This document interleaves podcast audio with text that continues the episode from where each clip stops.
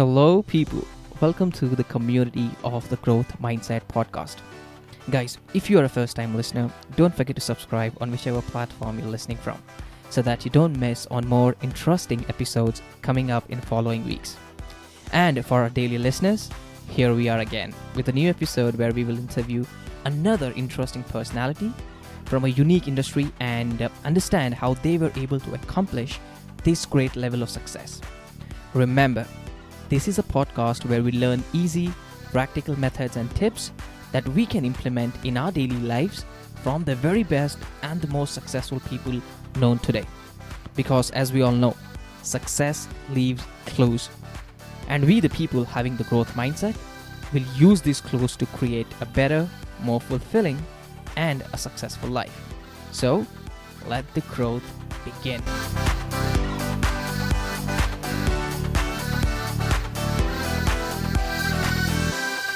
Now, uh, I just want to go back to you now, right? Uh, you've also uh, been on TED, TEDx, and three times uh, Latin dancer, like a champion Latin. Yes. dancer. Where did where did this inspiration come from? The for the uh for the dancing? Yeah, I saw your I saw your video on on, on TED. It was amazing. That's why I just want to understand. Thank you. I just want to understand Why? you. How? it's a funny story. Mhm. So I had actually just spent so I was 19, I'd spent a year overseas volunteering at the Baha'i World Center in Israel. Okay. And then when I returned, I didn't really know what my place was. I was at university, I was studying psychology and law, and I I just I was a little bit depressed, I would say. Mhm. My brother and now sister-in-law were learning how to dance salsa in preparation for their wedding. And they said, "Why don't you just come along with us? You know, you've spent too long moping at home, just come." So I went along with them, and I was hooked. From that first lesson, I was absolutely hooked. Now I'm one of those people that get a little bit impatient when I find something I love. So Mhm. instead of just doing a beginner class and then moving on to the next class and then the next, I did beginner, intermediate, and advanced all at once at the Wow. same time. Now, I used to dance as a, as a child. My mum put me into ballet and jazz. So Mhm. It wasn't like I was a complete beginner, yeah. but I was learning the style completely from scratch. Mm-hmm. So it, uh, it was wonderful because it gave me a sense of purpose while I was studying. And I did a lot of t- uh, volunteering at the time as well. It gave me a creative outlet. And I think it's so important to have creative outlets involving music, creativity, art, movement, you know, what, whatever that is. It just uses a different part of the brain. And then what I discovered is that while I was dancing, I loved the idea of having a goal, which would be a performance or a competition. So, just on the topic of dance, I know I was never the best technically. I Mhm. was never the best in terms of training because I didn't start when I was three years old. I Yeah. was never the most flexible. And had I just focused on everything that I wasn't good at, I never would have continued. Makes but what I did is I focused on a goal, which was let's, you know, let's perform, let's compete. And I also focused on strengths. What are we really good at? And I was fortunate to have a dance partner who believed in the same thing. How can we focus on our strengths, leverage our strengths, and create something fun and exciting? And we did that. And by doing that, we were able to win, win three titles. So the lesson that from that was that I learned and I apply now everywhere else is, you know, you can spend all your time focused on your weaknesses, what you're not good at, what you need to develop on. But actually you're not going to feel empowered or motivated to continue because after a while you're not getting the dopamine hit that you get when you're focused on strengths. But Yep. if you focus on what you're naturally good at, what you love, continue to work on that, you can actually create some exciting, amazing things. Great. No, I'm I'm, I'm to- I totally agree with your point of view. Basically, that you know, uh, I I do know that because I'm a man, all right. So I understand that we as men are more prone. We concentrate more on our strengths, and we kind of push our weaknesses behind because we work more on the strengths part, looking how we can become better at what we are, right? Which actually makes us expert in that specific field, right? So women, if also they they also concentrate on the same part obviously they're going to see way better results than rather than you dwelling on something that you don't have right it's it's good to be known for one thing in the world rather than being known for everything right so Yes. that's that's a very important point that you brought out now um i want to ask you about your book i don't want to be happy said no one ever pretty unique title actually i did not get the opportunity to get the book because of this lockdown I wanted to read this before interview, but I want to hear it from the author itself, exact as to what that book is all about. Absolutely. Yes, the title was one that I settled on early in the book writing, and I loved it. And I thought, I've got to have it. Because it mm-hmm. was the time where that was becoming quite popular. Like, mm-hmm. I don't want to something, said no one ever. And it was ah. it was popping up in memes everywhere. So I yeah. thought, that's so perfect for the book. So the book has an interesting story. So I mm-hmm. started out working in the law. My career yep. started out in the legal industry, and I was there for four years. And I kept noticing that in the conversations I was having, having with colleagues and, and peers, they were sharing how miserable they were. It seemed like a lot of the people I was interacting with mm-hmm. at work were just not happy. And they were very vocal in how unhappy they were. And I started to think, because obviously my, my academic background was law and psychology. And because of my psychology studies, I've always been very passionate about what drives people and human behavior. Mm-hmm. And so I started to think, gosh, I wonder if the fact that they are continually telling themselves and others how unhappy they are, maybe that's contributing to how unhappy they are. So I, I started looking into some of the research for myself, and I, that point was confirmed. Mm-hmm. When I then moved from um, from the law into a new career path, which was banking and finance, I noticed the same thing. People mm-hmm. would continually reinforce their state of misery by telling everybody about it, not realizing that they were creating that reality for themselves. So how, how the book started was I, I had all this research out there on happiness and what makes people happy and i there's there's a lot of research out there and it's wonderful it's all in the realm of positive psychology and i basically narrowed down the research into what i call five hacks mm. five actionable strategies or practices that you can implement and we know from research that by doing these things you will become happier and the thing about happiness is that it's not something that you are, it's not an end state, it's actually something that you do. So it's mm. a result of consistent behavior and repetition that an action that then leads to a feeling or state of being happy, subjective well-being. Mm-hmm. So it was that's how it started. And then I when I was in that industry, I started running workshops at lunchtime and I just invited friends and told them to invite friends. We ended up getting over 100 people in the room and I shared with them these five hacks, these happiness hacks, just because I wanted to, really. It was, uh, you know, I loved uh-huh. being able to share things with yeah. people and inspire people.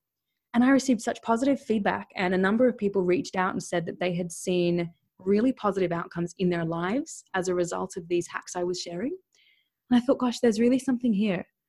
I want to be able to help more people. How do I do that? Well, let me collate all of this into a book.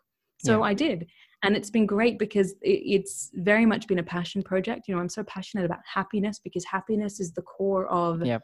Fulfillment success you know you can be the most materially successful person exactly yeah. but if you're not happy what is the point exactly 100% now uh, since we are on the topic of happiness right now you know we are at such bad times right now. It's a, I, w- I wouldn't say bad but uh, a challenging tough time that we all complex. are going through. Yeah it's yeah it's pretty complex. Now a lot of people have lost their jobs. Most of people are sitting at home depressed not knowing what exactly to do. For introverted people that's fine. I mean like they've been trained to do this right? But extroverted people or let's say ambiverts are not exactly sure as to how to spend their time which actually is having an impact on their psychology and you know going towards the bad side of things.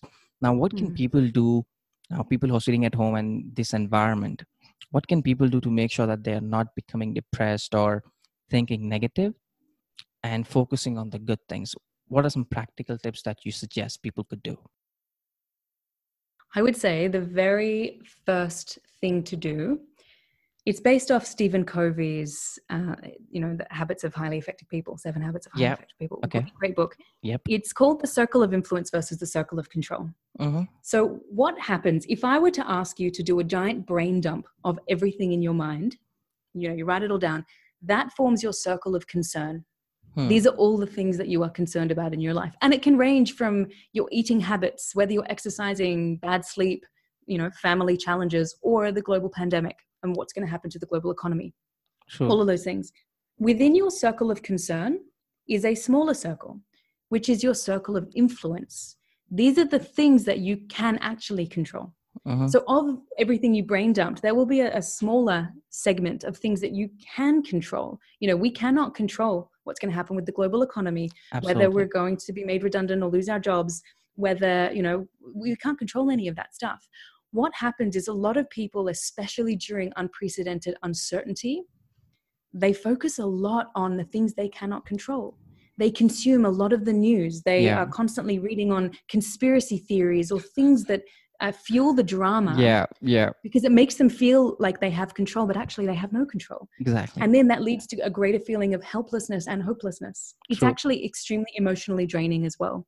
Mhm. So, what we encourage is, you know, you can be concerned about them, that's fine, but don't exert energy in worrying about them. They can Yep. be in your mind, that's okay. That shows that you've got social awareness, you know what's happening. true You really want to keep your attention on what's in your circle of influence. What can you influence? What can you control? And of those things, how can you make little positive tweaks to Hmm. them? So here's an example. Let's say within your circle of control is how you feel when you wake up in the morning. You know, because Yeah. currently you're waking up in the morning and you're feeling tired, and 100%. bad night sleep, all of these things. Yeah. You have some choices you can make. What's the first thing you're looking at? Are you looking at the news? Are you looking at social media? Are you reinforcing this negativity? Because they say Yeah. the first couple of when you wake up shapes your entire day. 100 So you can actually make a choice. I'm not going to pick up my phone. And when I wake up, instead, I'm going to think about three things that I'm grateful for. Because we know that gratitude activates part of the parts of the brain. You release fantastic happy hormones, makes you feel much more centered, and does all sorts of other amazing things. It also frames up the rest of your day so you can find more things to be grateful for. So that's one way of tapping into the circle of control and changing the way that you're experiencing your day. The second thing I would say is think about how you can bring some certainty back to the uncertainty. So it's extremely uncertain right now. The whole world is indoors, yeah you know, staying safe, doing what we can. We don't know what's going to happen. But that doesn't mean that we can't still achieve goals. That doesn't mean we can't still have a schedule. We can't still work towards something. So I, you know, I spent many years as a corporate strategy consultant. And what we do with companies is we take them through a, a 90 day strategic plan, which is basically, okay, at the end of the quarter, what are the three big goals that you want to achieve, your strategic goals? Yep. Then every month, you know, first 30 days, what do you want to achieve? Next 30 days, what do you want to achieve? Moving towards that. yeah And these can be little goals like I want to drink more water, or I want to learn a new skill, or I want to reconnect with someone that I haven't been connected with. And you break it down, chunk it up like that, because when you can have smaller goals to achieve that lead into bigger goals, Yeah. what happens is, and this is going into the science of motivation, when you can achieve something small, you get a shot of dopamine. yeah Now, dopamine is a happy hormone, but actually, Yeah. more than that, it's the motivation drug. It, Mhm. it triggers the reward pathways in the brain, makes you want to keep going. So, you need to have these little triggers that go, Yes, great, I'm moving towards it. And what people find is when they're indoors, they're not getting that because Mm, everything's kind of come to a standstill. They're True. not going to the gym anymore true with their friends. They don't get that shot of dopamine. yeah So, a really simple way is make a little monthly plan or quarterly plan, whatever it is. What do you want to achieve? They can be big, they can be tiny, that's okay. And what's something you can do every week or every day that helps you get closer to that so you can enjoy the dopamine and actually have the motivation to achieve it? makes sense. Now um, what you've said no i believe is ex- exactly the key. If you can understand what you can control right if people get a hang of it i believe for the rest of their lives they're going to be sorted. Because then people are not going to be worried about what others others have to say or what he has to say what she has to say. Because once you know that your life is in your control and the response that you're going to give is in your hands again right? Yeah. you choose your response end of the day. Two situations. Either you could you know it could be a good response or a bad response but end of the day the response comes from your side right? So very very important and a crucial information. Now i want to talk about uh, uh, the exact pandemic event this this uh, event because of this event right? A lot of people have lost their jobs and a lot of business owners as well right uh, to whom basically we look up to or let's say we we are working at a company. Now they have started to fire people which at this point of time are exactly is not that's that's my opinion but something that people shouldn't be doing right? But what do you think uh Shade, as to uh, what can business leaders do at this time so that we as a community come stronger right? Rather than uh, pushing people out as soon as you know there is some problem in the uh, in the boat Yeah, it's such an important point to be talking about as Mhm. well, because businesses are under so much pressure Yep. in terms of financial performance and being able to keep paying people and Exactly. it's heartbreaking when people lose their jobs and then when businesses go under. I think first and foremost, it's so important for business leaders to acknowledge that it's not business as usual anymore. It's business as unusual. Yeah. And I, I put a little, uh, I put a video on LinkedIn about this Yeah. and received an overwhelming response. It was amazing. fantastic. So people, oh, thank you. but it just shows that people recognize that, which is great because that's what you want. So it's about business leaders recognizing that this is a completely different environment. This is not just your team at home working from home. This is unprecedented. People haven't experienced this before because it's Yep. confounded by, you know, isolation from everything, restrictions on on movement, uncertainty about the future, and you know all of this can lead to a huge amount of overwhelm for the individual.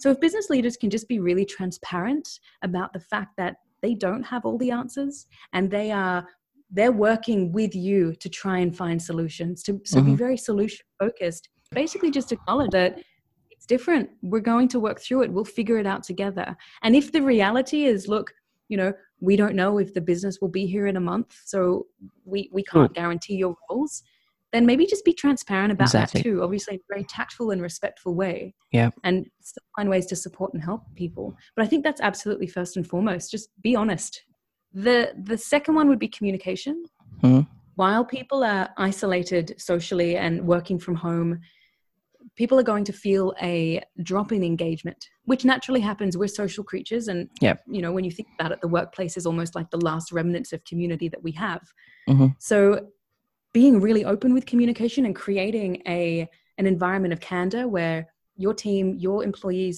can come to you if they have challenges and problems and you know they can raise issues and then Yeah. you work through them together that's really important and then thirdly compassion Hmm. compassion is so important and this is self-compassion so the leader having compassion on themselves.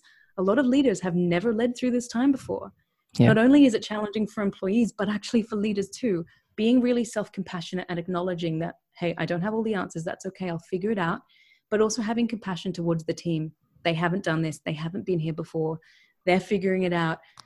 Demonstrate that compassion create a culture of compassion where everyone cares about each other offers support and then i really believe that if if everyone can do that that we'll be able to create work environments where everyone comes out stronger and more resilient as a result Makes sense. Perfect.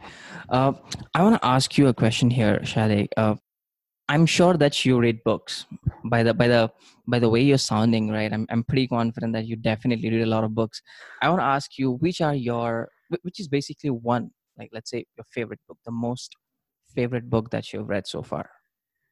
Oh gosh, I I uh, I'm not going to be able to answer the question because I have Uh, too many in there. Yeah. I think books are like music. So you Mhm. know, with music, you have different music for different moods that you're True. in.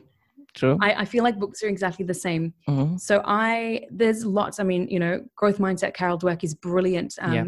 You know, Daniel Kahneman has some amazing amazing resources as well. I actually so books are one thing, but I really enjoy reading Harvard Business Review Mhm. articles Yeah. And because I find that they often look at the most recent research that is done as well. Hmm. So I often will balance my book reading with actually what's happening in Mhm. the research. What are people saying? There's actually some amazing Harvard Business Review articles specifically Okay. on the pandemic and how leaders Mm. can lead better during this time, how you can manage your resilience and your emotional state. So Mm-hmm. I, yeah, I generally find that my preference is more to go towards the short form articles because they really like me. summaries. Yeah. Yeah, almost. And and they also have a really unique perspective because they may bring together different pieces of research or Mhm. insights in a unique and novel way. So I like to read them and then myself bring in different pieces and be able to include that in my talks and when I'm coaching Makes sense. as well. Makes sense. Perfect. Yeah. What's your favorite book? Uh, yeah, that's a good question. So I'm also pretty much into psychology, and I love reading books on psychology. So if you ask me, uh, "Simple Lies, Vital Truths." I don't know if you, have, have you read that book. I haven't. I haven't even You heard of it. I'll have to I mean, have look. You'll you'll love that book. I mean, you should definitely get it. It's by Daniel Goleman. Uh, he's the same author who's written Emotional Intelligence. So oh, brilliant. yeah, that, have you read Emotional Intelligence? I haven't, but I've heard about that's that's a book yeah so uh, give it a shot i'm sure you're going to definitely love it because since you're talking about neural pathways and you know uh, neurology that book's totally deals with that and the psychocybernetics so that's again a book that i i loved all right? Now since we're coming to uh, you know to an end of the interview i want to ask you this is a question that i ask almost every guest on the podcast right? Now let's imagine that uh, 20 years 30 years from now right uh, you you have kids and now you're 60 70 years old you've you've done everything you wanted with your life. You've inspired people. You've written books. Uh, you've had a shift in people's perspectives. You've helped organizations women in specific right? You've done every single thing that you wanted to do.